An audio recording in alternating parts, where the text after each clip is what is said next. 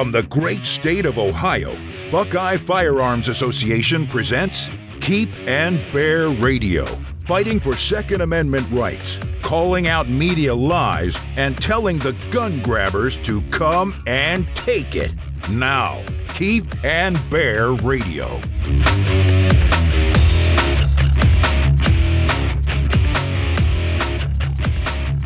If you kill eight people with an AR, it gets wall to wall international media coverage.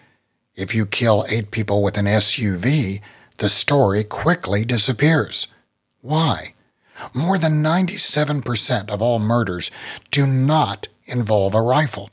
Yet murders with rifles generate massive attention, even though handguns, knives, even fists are used in significantly more murders. That's what we're going to talk about on this episode of Keep and Bear Radio. I'm Dean Rieck, Executive Director of Buckeye Firearms Association, and I'm joined by Lee Williams, Chief Editor of the Second Amendment Foundation's Investigative Journalism Project and board member of Florida Carry. Hi, Lee. Welcome to the podcast. Thanks, man. Good to be here. So, Lee, it's been a little while since you've been on the podcast, and since then, permitless carry was passed in the Sunshine State, signed by Governor DeSantis, and in a couple weeks, it takes effect on July 1st. How's that going over down there? You know, has the uh, predicted apocalypse broken out yet? Are people in a panic? Are the roads jammed with people fleeing the impending mayhem? No, but I'm sure squeegee sales are going through the roof, you know, because the roads are going to be covered and running red with blood. Florida, right now, we have a concealed weapon or firearm license. Uh, it's not full blown, unfortunately, constitutional carry because there is no provision to open carry. Open carry is still banned in Florida, except for a few, few uh, instances like if you're hunting, camping, fishing, going to and from the range, you can open carry. But other than that, we're still banned. That's because our Senate president um, doesn't know anything about guns. And she asked our uh, Florida Sheriff's Association all about open carry, and they told her no. So therefore, we won't have it this year. Uh, the new law takes effect July 1st. Uh, I'm sure you and your uh, members can figure out what our number one goal for the next legislative session is going to be. And we are going to, and that's a commitment from every gun group here. Uh, I'm on the board of Florida Carry. We're committed to open carry. So is GOA, FPC, NRA, NAGR, you name it. We are working toward open carry next session because we feel kind of ripped off without having it. Uh, I mean, Governor DeSantis, God bless him. I still think he's a great governor, but he said he would sign a constitutional carry bill. He did not. He signed an unlicensed carry bill. Uh, for some folks, that might seem like we're splitting hairs, but we want honest to Pete constitutional carry. Um, the media is right now, I'm sure, uh, as you can imagine, what you went through, they're full of horror stories about how bad things are going to be July 1st. And, you know, the rivers and the streets will look like rivers of blood. And, uh, you know, uh, what we're telling people obviously is completely different. Uh, we want them to know that, you know, the standards to carry a, a concealed firearm are the same as those to get a CWFL or purchase a firearm. It's you know got to be law abiding, and we are highly recommending that new carriers get some professional training first. And from what I'm hearing from my friends who are instructors, um, they're pretty booked. I mean, as in, I couldn't even get into uh, uh, my buddy's class because he usually caps it at 10. He had 15. Um, just doesn't matter. Uh, we're we're getting a lot of folks out there right now that are got a hell of a lot of interest in it, and we're we're pretty happy about that. So overall, it's good, but we're going to work toward uh, full blown constitutional carry. Well, I guess we were kind of lucky because we've always had open carry. It was just never in the statute. You know, it never said anything about open carry. So by default, it's always been legal. And that was one of the advantages we went into it. And because we could say, look, you can open carry without any license here at all, regardless of the licensing for concealed carry. So I think you're going to kind of have to go go at it the opposite way. You're you know you're starting out with the unlicensed concealed carry, and now you're going to have to get unlicensed open carry. Is that specifically banned in Florida? Yeah, it is. It is in state law. State law prohibits open carry with a few exceptions that I mentioned earlier. Um, I've never heard a good rationale. I've heard Disney and beaches mentioned, but and tourism, uh, but to me, none of that matters. Uh, we're talking a constitutional right here. Uh, Disney and beaches and tourists should not impact my constitutional right. Well, when when was that passed? Because again, in Ohio, it was just never in the law at all. Do you do you have any idea? It's it's been decades. It was way before I started writing about guns 15 years ago. Well, I'm sure everything's going to be okay. You know, we've we dealt with the same thing going back 20 years when we were passing concealed carry. People were talking about, you know, the shootouts and blood in the street and all that. Yeah. And we see it with every single bill we pass. And of course, it never happens, but nobody ever learns from that. And so when we passed permitless carry, and, and now people can carry either openly or concealed without a license, and you still have to meet the same qualifications. A lot of people consider that that not constitutional carry because you know they really wanted if you can if you can own a gun, you can carry a gun. But that's the way it passed here. It sounds like your law is similar. You have to meet the same standards, right? Correct. You're just correct. you're just not going through the licensing process. So uh, yeah, we we faced the same thing, and and I don't understand why people never learn. I just look forward to the day and I can when I can leave my front door and drive to Columbus, Ohio, and carry concealed the entire way and end up eating breakfast at North Star, which is still my favorite restaurant in Columbus for breakfast. Oh, and, yeah. Well, that's just down the street from us, so that that's a that's a pretty nice place. They have great sandwiches. A little little pricey, but uh, but it's a, a nice place. Well, Lee, I really wanted to talk about mass murder. Uh, Okay. That's and I figured you were the guy to have on. You wrote an article about this. This is a gruesome topic, obviously, but it's in the media all the time. And last month, you wrote about this incident in Brownsville, Texas. And I'm wondering if our listeners even remember it. Right before the podcast, I was telling you that I had to kind of rack my brain to see if I even remembered reading about it. I probably did, but I don't specifically remember it because I just kind of think it came and went in the news. Can you describe what happened?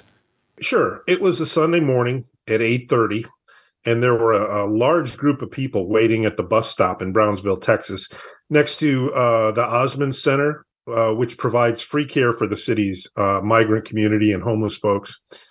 Uh, all of a sudden, a Land Rover blew through the group at a high rate of speed that's been estimated between 60 and 70 miles an hour, which, having some familiarity with high speed vehicular death, that's going to be cataclysmic. That that that's that's gives me the creeps. That that's Yeah. that is really really nasty. And people were, from what I read, they were just like sitting on the curb. Yeah. Uh, 18 people were hit. Six died instantly, two died later. Uh, police arrested a 34 year old guy named George Alvarez. He was uncooperative at the scene. He gave them fake names. Um, he, right now, he's facing, unless they've added a few more counts in the last month, he's facing eight counts of manslaughter and 10 counts of ag assault with a weapon, which would be the Range Rover. Uh, I hope they get more charges coming. Uh, and you got some, you know, Brownsville's those those officers they they've they've seen the elephant down there, and a few of them said it was the worst thing they had ever seen in their career. Well, like three four days later, uh, the thing was damn near all gone uh, from newscasts and web and legacy media websites, and you know there were it was shocking at what didn't happen. There were no protests, no marches, nobody calling to, to boycott Range Rover. Nobody from the White House went down there. Uh, and all of this is because this mass murder didn't fit the media narrative. And, and that that really is is what it's all about because the media Yeah. have templates. You know, I've worked in media, so I know that they just naturally have templates. I mean, look, if you have a storm, right? You have a hurricane. There's a template for that story. Pull it Right. out, get it ready. Yeah, Yeah. you, you gotta you gotta send a reporter. You put him in a in a raincoat. You, you stand him outside, and he's going to talk about every leaf that lands on the ground. Right?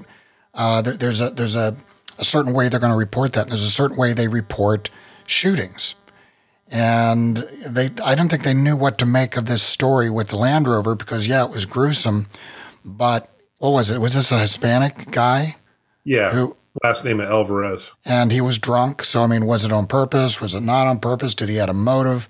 I read that, you know, he was shouting. I think it was Venezuelans who were waiting there, and he was shouting, you know, uh, you know, racist slurs at them or something like that. So I think the media couldn't figure it out. It did not fit their template, and no. so they they just it was like, well, we're not sure how to report on this, so we're just not. We're going to move on.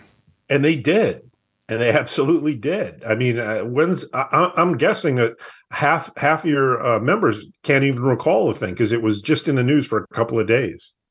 And this kind of uh, leads into the other part of this that I want to talk about, and and this is a difficult topic to discuss, but how you know race and ethnicity plays into how these stories are reported. And you said in your article that you believe that black lives really just don't matter to the legacy media. White victims always get more coverage, and frankly, white shooters generate more coverage than black, Asian, or Hispanic shooters. And I've seen the same thing. What do you think's really going on with that? I, I think they're so biased, and the one of the key phrases that I pointed out in the story is they don't have to they don't have to cover anything. Nobody's going to get canceled or, or, called on the carpet for stuff they don't cover. Uh, but yeah, there's a huge this this is reverse racism, and we see it all the time, especially in Chicago, especially in my hometown of Minneapolis, especially in these large major urban centers that have been historically controlled by by Democrats. I mean, uh, to date, there have been 254 people shot and killed in Chicago and more than a thousand people shot and wounded. Uh, nobody's covering that because of their race. They, you know, and, and, that's reverse racism. That is the worst thing the media can do. That makes damn sure that nobody's going to be forced into doing anything about it, and they can continue electing terrible leaders like uh, Lightfoot and then the guy that replaced her. That's even more to the left. Well, and it's not just shootings, uh, Lee. I know that you know, if, if a black person goes missing, the media doesn't yeah. spend a whole lot of time on that. But if a white person goes missing, especially a white woman, it's wall to wall coverage. Sometimes it generates books, movies, mini series. There's even a term I've heard for it. It's called missing white woman syndrome. It's how the yeah. media is really interested if a if a white woman, especially a white blonde woman, goes missing, and it's just all over the news. But they, they don't really seem to care. I think the I think people in the media would be shocked to be accused of racism, where it's like, well, yeah, the, you know, thirty people in Chicago or Philadelphia or uh, you know some other city died this weekend, but yeah, that was you know that we don't care about those people. No, right? I worked in uh, in South Dakota in Sioux Falls uh, and I did a lot of civil rights coverage. There are nine reservations in the state, and I wrote a lot of civil rights stories about how the Lakota community out there is impacted. And Lakota women would go missing, and I would write a story. No one else would, because uh, it was exactly what you're talking about. They were they were native, they were Lakota, they weren't uh, white women. So just you know, there's a lot of lot of that inherently built into our media. Do, do you think that that's the media, the people working in the media themselves, or is that the consumers of the media? In other words, if, if it's like a paper like the New York Times, is it the reporters at the Times who have that problem, or do they just kind of realize over time that, well, you know, our readers aren't interested in that, so that's not what we're going to report? Now, nowadays, that's exactly the case. Back when I was there, which would have been in the early 2000s, there was still we still had some good editors that uh, would give the readers the spoonful of medicine they needed, whether they responded and liked it or not. Nowadays, it's all about clicks and hits. So if they're not getting clicks and hits, they're going to move on to something else. If somebody of color disappears, uh, they're not going to, and it's not it's not performing. They they talk about the stories performing well online. If it's not performing well, they're just going to they're not going to cover it. They certainly wouldn't do it twice. Seems to me that there used to be more coverage of, you know, this sort of stuff that would happen in cities like in Chicago. I seem to remember, you know, watching the news, and if there were a particularly deadly weekend, that would get national coverage. I don't see a lot of that anymore. I think locally those stories get covered because that's what local news, especially in like TV stations, that's what they do. but Yeah. it doesn't seem to migrate up to the national media or the international media the way that other stories do. No, it, it, used to, and I, I remember seeing and reading and watching those stories as well. But I think everybody's just pretty much given up. But you have to look at who's controlling these cities, what's their political party, what aren't they doing, and then you look at the political affiliations of the media themselves. They don't want to make the Lori Lightfoots of this world look bad because she's of the same party. And brother, that is what it's all about. And then there's this issue of weapons. And you know, this is part of this whole template of how stories are are reported. I we've all known, you know, pretty much forever that the preferred weapon of criminals is handguns. They're Yeah. small, they're light, they're portable. You can stick them in a pocket, stick them in your waistband, whatever. Uh, it's not rifles, but rifles. That's that's the story, right? If an AR or an AK is used in a mass murder, the media go berserk on the coverage, but not other weapons, not handguns, not knives. If somebody goes around with the hammer, that might be an interesting story, but that isn't going to get that kind of coverage. Now, you were looking at FBI statistics, and I think the last year that uh, data is available still is 2019. Yeah. So I, I went to the original source just to, to double check all of this. And if you look at the weapons used to commit murder, we're not talking about accidents. Uh, we're not talking about self defense. We're talking about murder, people going out and killing other people. And out of 13,927 murders in 2019, those that involved a rifle were only 364. That's 2.6%. So, what about handguns? Handguns was almost 46%, 6,368. Knives, interestingly, were used in over 10%, 1,476. Hands, fists, and feet, in other words, just beating on a guy and they die, that accounted for 600 murders in 2019. That's over 4%. So let's, you know, look at those stats. That means that four times as many murders are committed with a knife than a rifle. Four times as many. And it's important. It's important to point out that the FBI does not maintain a separate data set for quote unquote assault weapons. Rifles are all, all of them, even those that would not qualify under the assault rifle definition. A Ruger 1022, a bolt action, a pump action rifle, a single shot rifle. It's not just quote unquote assault weapons. Right, exactly. I mean, it could it could have been a you know a 22. Yeah. you know, a kid's 22, whatever. If you look at hands, fists, and feet, people usually smile when, you know, when you say that. But, you know, what the FBI means is it's just one guy beating on another guy. Twice as many people were murdered just with hands, fists, and feet than with rifles. Handguns were used in 17 times as many murders as rifles. Now, Lee, let's reverse the stats on that. That means that 97.4% of all murders are not with a rifle. Right. 97.4%. But nationally and internationally, stories are all about the rifles, all about rifle Right. murders, not about handguns, fists, knives, or anything else. And I would just ask you, let me throw a story at you. Las Vegas, last year, do you remember the, the mass stabbing in Las Vegas, just off the top of your head, where a guy stabbed eight people? I'll bet a lot of our listeners don't even remember that happened. No, no, and we see that in other countries too. It's not the it's not the tool. It's the it's the madman that's bearing the weapon.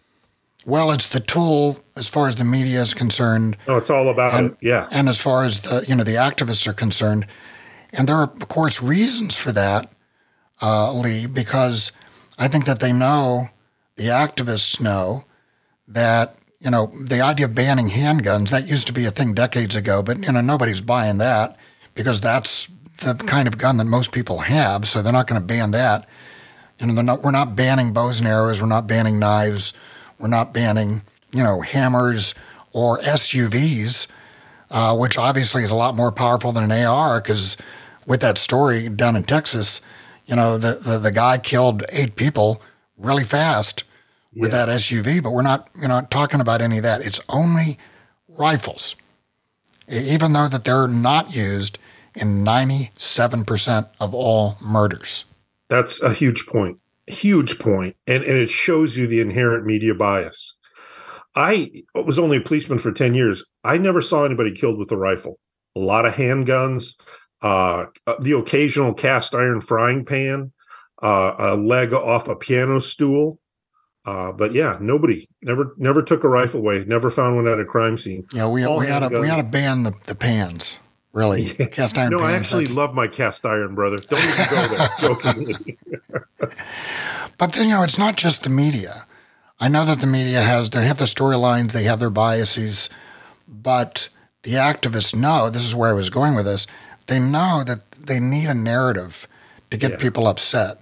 So it doesn't matter. I mean, you were a cop, right? So if you were charged with, you know, Lee, our city has a big murder problem. Uh, go go reduce the number of murders. Would you go after the, the, the types of murders that resulted from you know like the least number? Would you go after the rifle murders when it was only like no. you know uh, uh, two uh, percent of of all the murders, or or would no, you go after, after something bigger? We went after the gang members, uh, and we went after their their handguns. Uh, a quick aside: I once arrested a gang member and took a, a Browning high power off of him that had Nazi proof marks. So it had been made in Belgium uh, after the Germans invaded the country and took it over. I mean, do you know how rare that is? Do you know how much money that that pistol would be worth? And it was he acquired it the same way gang members acquire all their uh, armament. He stole it. Yeah. Well, here in, in Ohio, in Columbus, Ohio, uh, the you know I've been reading stories recently, and uh, one of the uh, uh, police chiefs said, you know, that their criminals are mostly getting their guns illegally. Not, not that that was a big revelation, but you know, obviously yeah. that happens, and the city's wanting to, you know, ban certain kinds of guns and and you know, uh, ammo, uh, magazines, and they want to have waiting periods and and all this other kind of stuff. What's that going to do for the gang members? They even did a study. We've talked about that back from 2020, and the study showed that they could identify who was involved in most of the murders. There were like 17 gangs and 480 specific individuals involved in about half of all the murders. And they know where it's happening, who's doing it, and everything else, but they still are focused on the people with guns who are not committing those murders. And so, you know, you gotta you gotta wonder what what are they up to? Why why are they doing that? Well, I mean, look at Biden's uh, recent uh, executive orders that he's issued on firearms. The one that comes to mind is he he set it forth a couple of couple of months ago. It's like 13 or 20 pages. Not a single word in there about what you're talking about. Not a single word in there in how they're going to get guns out of the hands of bad guys. All about making it more difficult for the law abiding to to obtain to legally obtain a firearm, which is silly because as we all know, the the the gang members, the criminals, they're not going to go into a gun store and turn over their DL and submit to a background check because they know they're not going to pass it. They've got buku felony convictions on there. They're going to steal them. Uh, I, I think again we may be looking at some reverse racism uh, and, and they definitely don't want to unleash the cops. I mean, in Chicago, there are hundred thousand identified gang members. The cops there know who they are. They know where they live. They they know where they hang their hat. Uh, but they can't go after them because of the mayor's office. They've got the reins pulled back real tight. If you really want to do something about violence in these big cities, unleash the cops. It's not going to be pretty for a little while, but it'll be effective as hell because they're, they're sick of the murders too. Well, and then there's this whole idea of, uh, and you've reported a lot on this, what the definition of a mass murder is. And this is where we have a lot of propaganda going on as well. You've reported on this outfit called the Gun Violence Archive, which I've told you really ought to be called the Gun Violence Propaganda Center. And their whole purpose is inflating the numbers of mass murders for media consumption. They, they sort of created their own definition of mass shooting. The FBI traditionally has defined it as four people killed. You know, yep. when someone goes out and purposely tries to, you know, randomly shoot people, you know, all and in all FBI, in one incident. FBI also, you know, won't won't look at it, won't qualify, it won't qualify under the FBI's definition if it's gang related, narcotics related, right. Interfamiliar. I mean, they, they have a really good definition. And and that's what we generally think of as a mass shooting or or a mass murder. We're not thinking of gang violence. We're not thinking no. of you know a drive by or a robbery where where people just happen to get shot. But this um, the gun violence archive they created a definition and it's four or more people shot, whether they're killed or not. Just if you get a boo boo on your ankle, you're you're considered as one of the victims. And the F so in 2019, the FBI reported 30 mass shootings. The Gun Violence Archive reported 417. Yeah. That's a huge difference, Lee. And what so, number do you think the media ran with? Right. Well, sure, because they want drama. Yeah. It, it's all part of the, you know, storyline, the template, and they they want those great headlines because they want people to buy the newspapers. They want people to click. You know, they want the likes. You know, they want they want the uh, viral effects of a story, just like anybody and else. I, I would add in there they they want gun control. I mean, I've worked with hundreds and hundreds of journalists. Five of them were conservative, uh, I would call libertarian or Republican, and two of them own firearms. These folks, most 99.9% of journalists support more gun control. They think guns are evil. Uh, they don't want them. So th- their story is a little overly inflated, is not factual. Uh, that's fine as long as it's anti-gun for them. This uh, organization, the, the GVA, the Gun Violence Archive. I mean, do you they they claim to be non-partisan, non-political? Do you think that it was formed specifically for propaganda? I think it was formed so they could bolster the anti-gun movement. I've interviewed the the founder. He's the current executive director. Um, he has written in his writings and in his statements and in his editorials. He's extremely anti-gun. Um, I mean, one of these guys that you know said you don't need thirty round mags. He's called for magazine limits. Um, he's yeah about as anti-gun as you can get. They're taking money from anti-gun organizations. Um, they want they weren't happy with FBI saying, "Hey, there's only been 30." They want. I think it was uh, the the synchronicity of the timing uh, when the Gun Violence Archive was founded and the the gun control movement it was just a perfect storm for gun control when they all came together. I mean, why don't they? Ch- I, am not going to be surprised if they even change their definition to be more inclusive. Now it's three people wounded.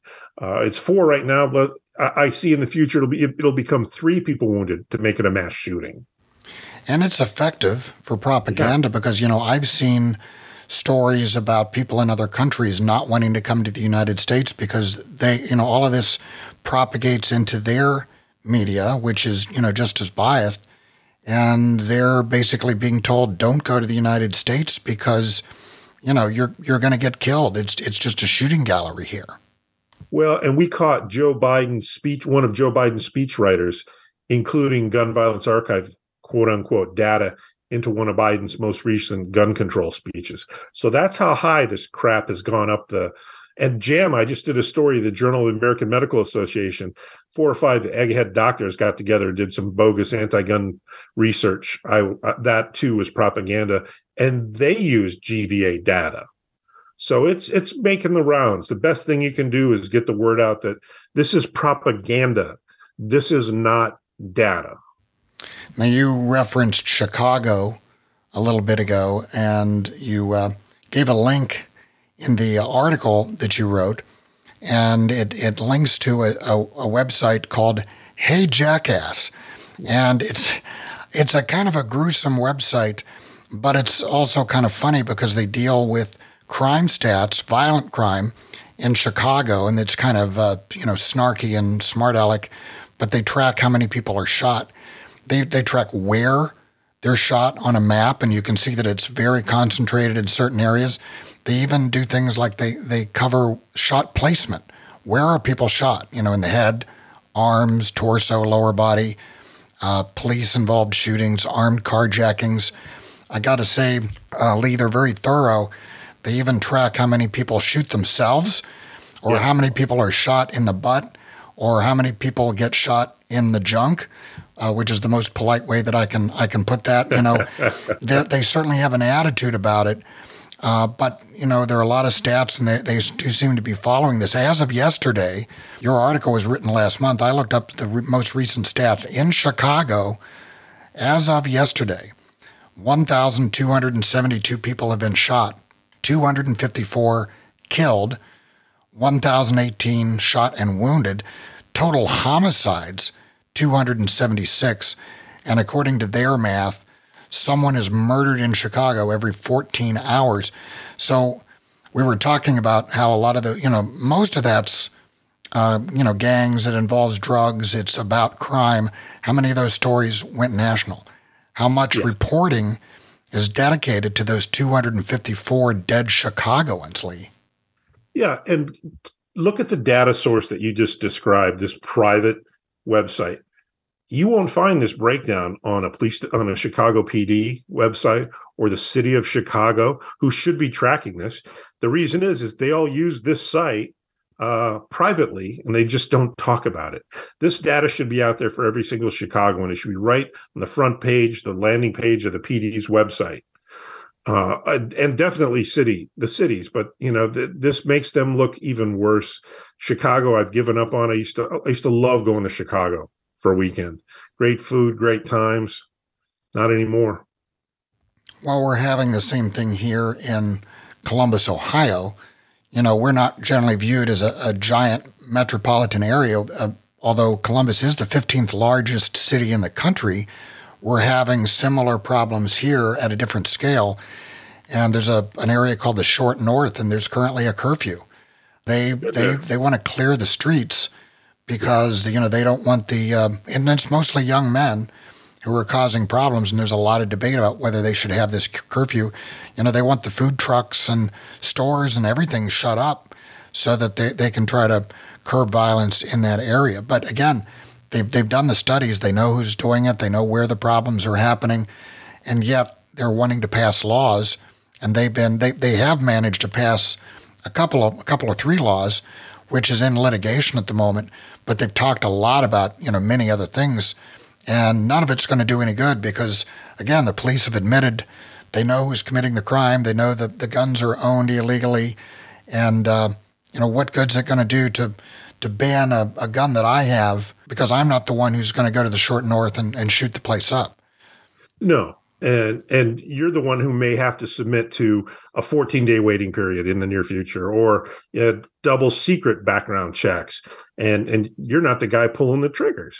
And the, and the reality is, Lee, the overwhelming number of murders are committed by criminals and gang members. They're very concentrated in large urban centers.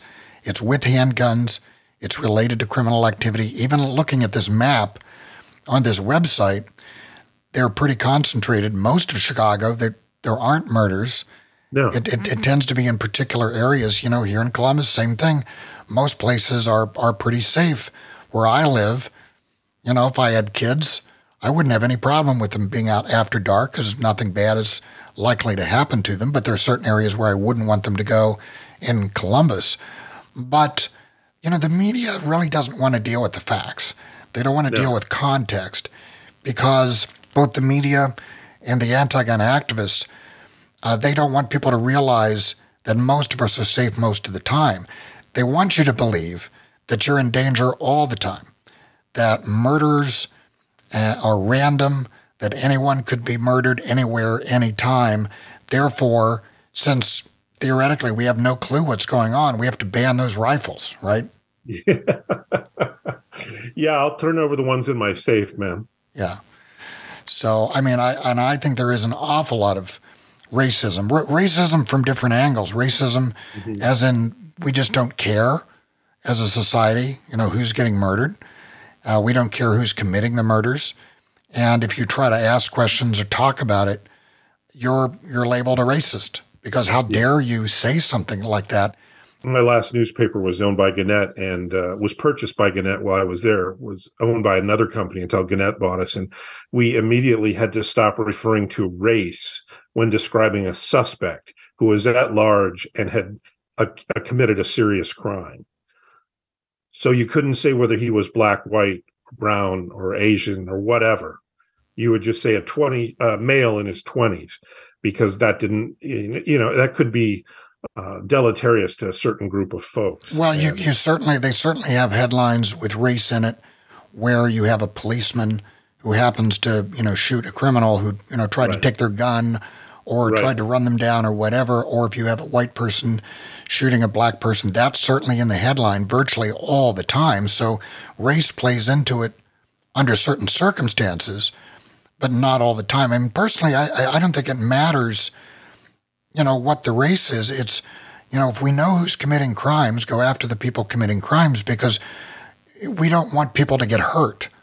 Right. Right. I mean, I, I think that's the fair thing. None of us want people to get hurt. And ignoring the facts just means that more people will get hurt because we're not dealing with what the problem really is. Right. They would rather have people get hurt than say something in a story like, the majority of the shootings are in the black community or in the Hispanic community and not the white community. That's it, bottom line. They would, they'll never make a statement like that. And therefore, these communities that are suffering these highest crime levels in these cities aren't getting help because they're not getting attention. Public leaders, the city commissioners are not being forced to do something about the shootings in their own communities. And the people in these communities, and I've seen interviews and statistics, they want more police. Oh God, yes. They're they're God, the yeah. one who are suffering, and they're not saying defund the police. They're saying we want more policing. We want you to to deal with the crime problem because we're the ones who have to face it, not, you know, the rich liberal activist in a gated community somewhere. Right. Right. No, I did a story on the Wilmington, Delaware public housing where they uh, didn't allow firearms. If you had a firearm in the public housing, you would be evicted. Uh, NRA read it, came in, sued, spent about three million dollars on the lawsuit, and right now the residents can they have their Second Amendment rights. I'll never forget. I interviewed this 90 year old woman trapped in her home by crime, had a little crappy 25.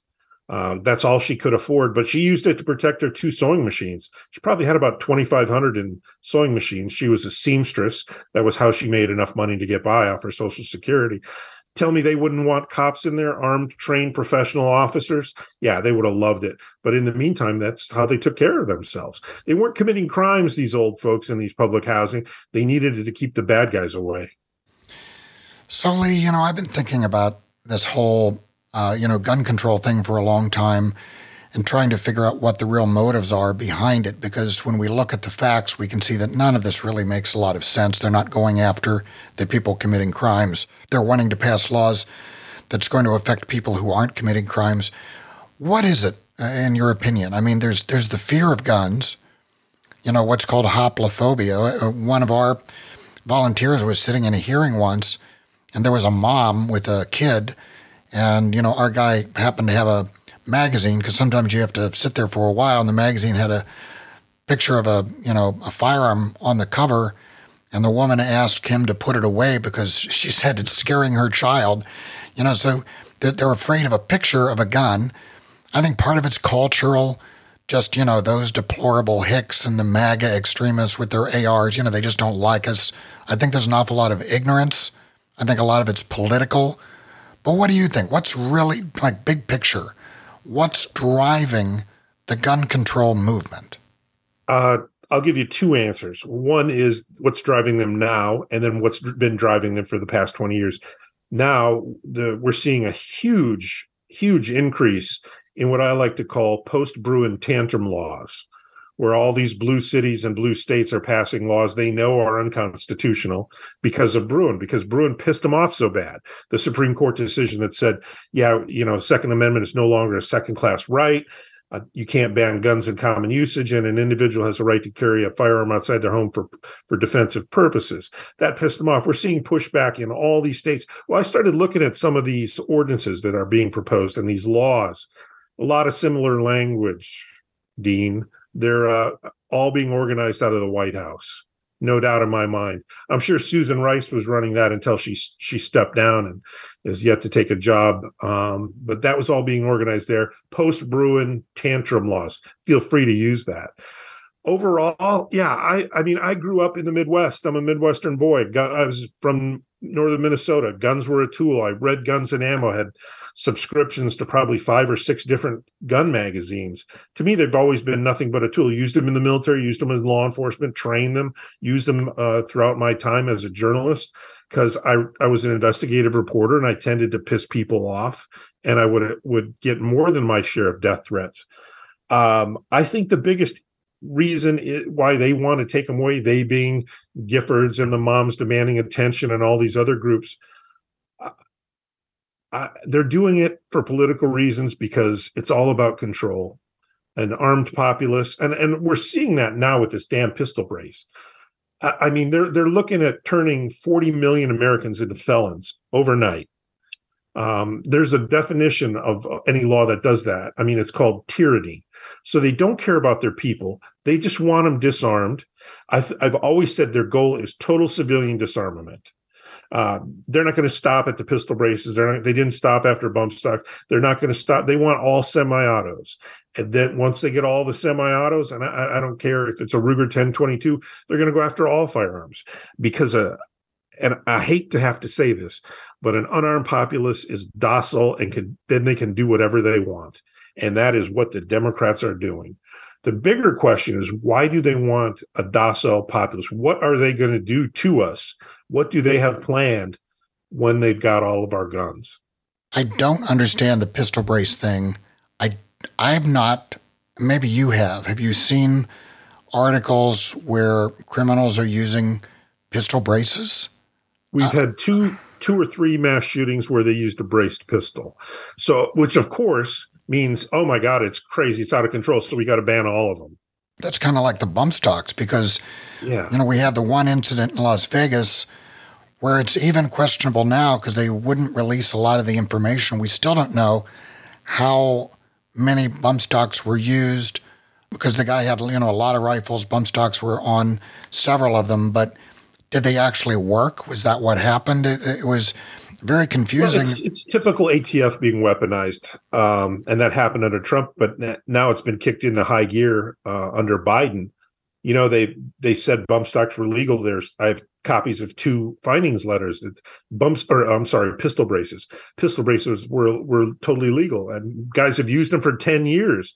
Biden gets elected, it's on his hit list. They changed their mind. That is, I put that in in ATF on ATF you know, more than anything else. But it shows you the depths they'll go to. I mean, man, it, eh, you know, you're a good guy, so it's, and I like to think I am too. It's hard to understand passing a law that's going to turn law-abiding Americans into felons, and this wasn't even a law. I mean, this is an ATF rule that they just made up on their own. That's done all this. It uh, that to me says everything you want to know about the gun control movement and the gun ban industry. Well, I think they're just, Lee, I, I think what they're really doing is they go after things that people don't understand. It's like you said, yeah. banning semi autos. Yeah. Well, if you ban semi autos, what are you left with? Pump shotguns and revolvers, Bold I guess. Actions. Yeah. Uh, because semi-auto, I guess, for a lot of people means machine guns, which that they want to turn us into is. Canada. They want to turn us into Canada, and uh, the big question to me is why do you want the populace disarmed? What are you planning on doing to us once we're disarmed? Right. Well, Lee, I'm not sure we've solved all of these problems. You know, we had fun doing it. It's been it's been a good conversation, and we do have to yeah. watch out for a lot of this because it's propaganda. The media yeah. does have a narrative. They have stock stories that they just want to keep report, repeating. So when we see that, we need to, to see it for what it really is. Lee, thanks for being here. Thanks for sharing your thoughts. Where can people read your original reporting? Everything I do, and I, I, I, I wear a lot of hats, but everything I do is posted at thegunwriter.substack.com. That's thegunwriter.substack.com. Thanks again, and we'll talk to you again soon. My pleasure. Goodbye, Ohio. That's all for this episode of Keep and Bear Radio. If you enjoyed the podcast, I urge you to subscribe. And please subscribe to the Buckeye Firearms Association newsletter at buckeyefirearms.org. If you'd like to become a member and support the work of BFA, go to joinbfa.org. Use the discount code PODCAST to get $10 off your membership. That's joinbfa.org. We'll see you next time on Keep and Bear Radio.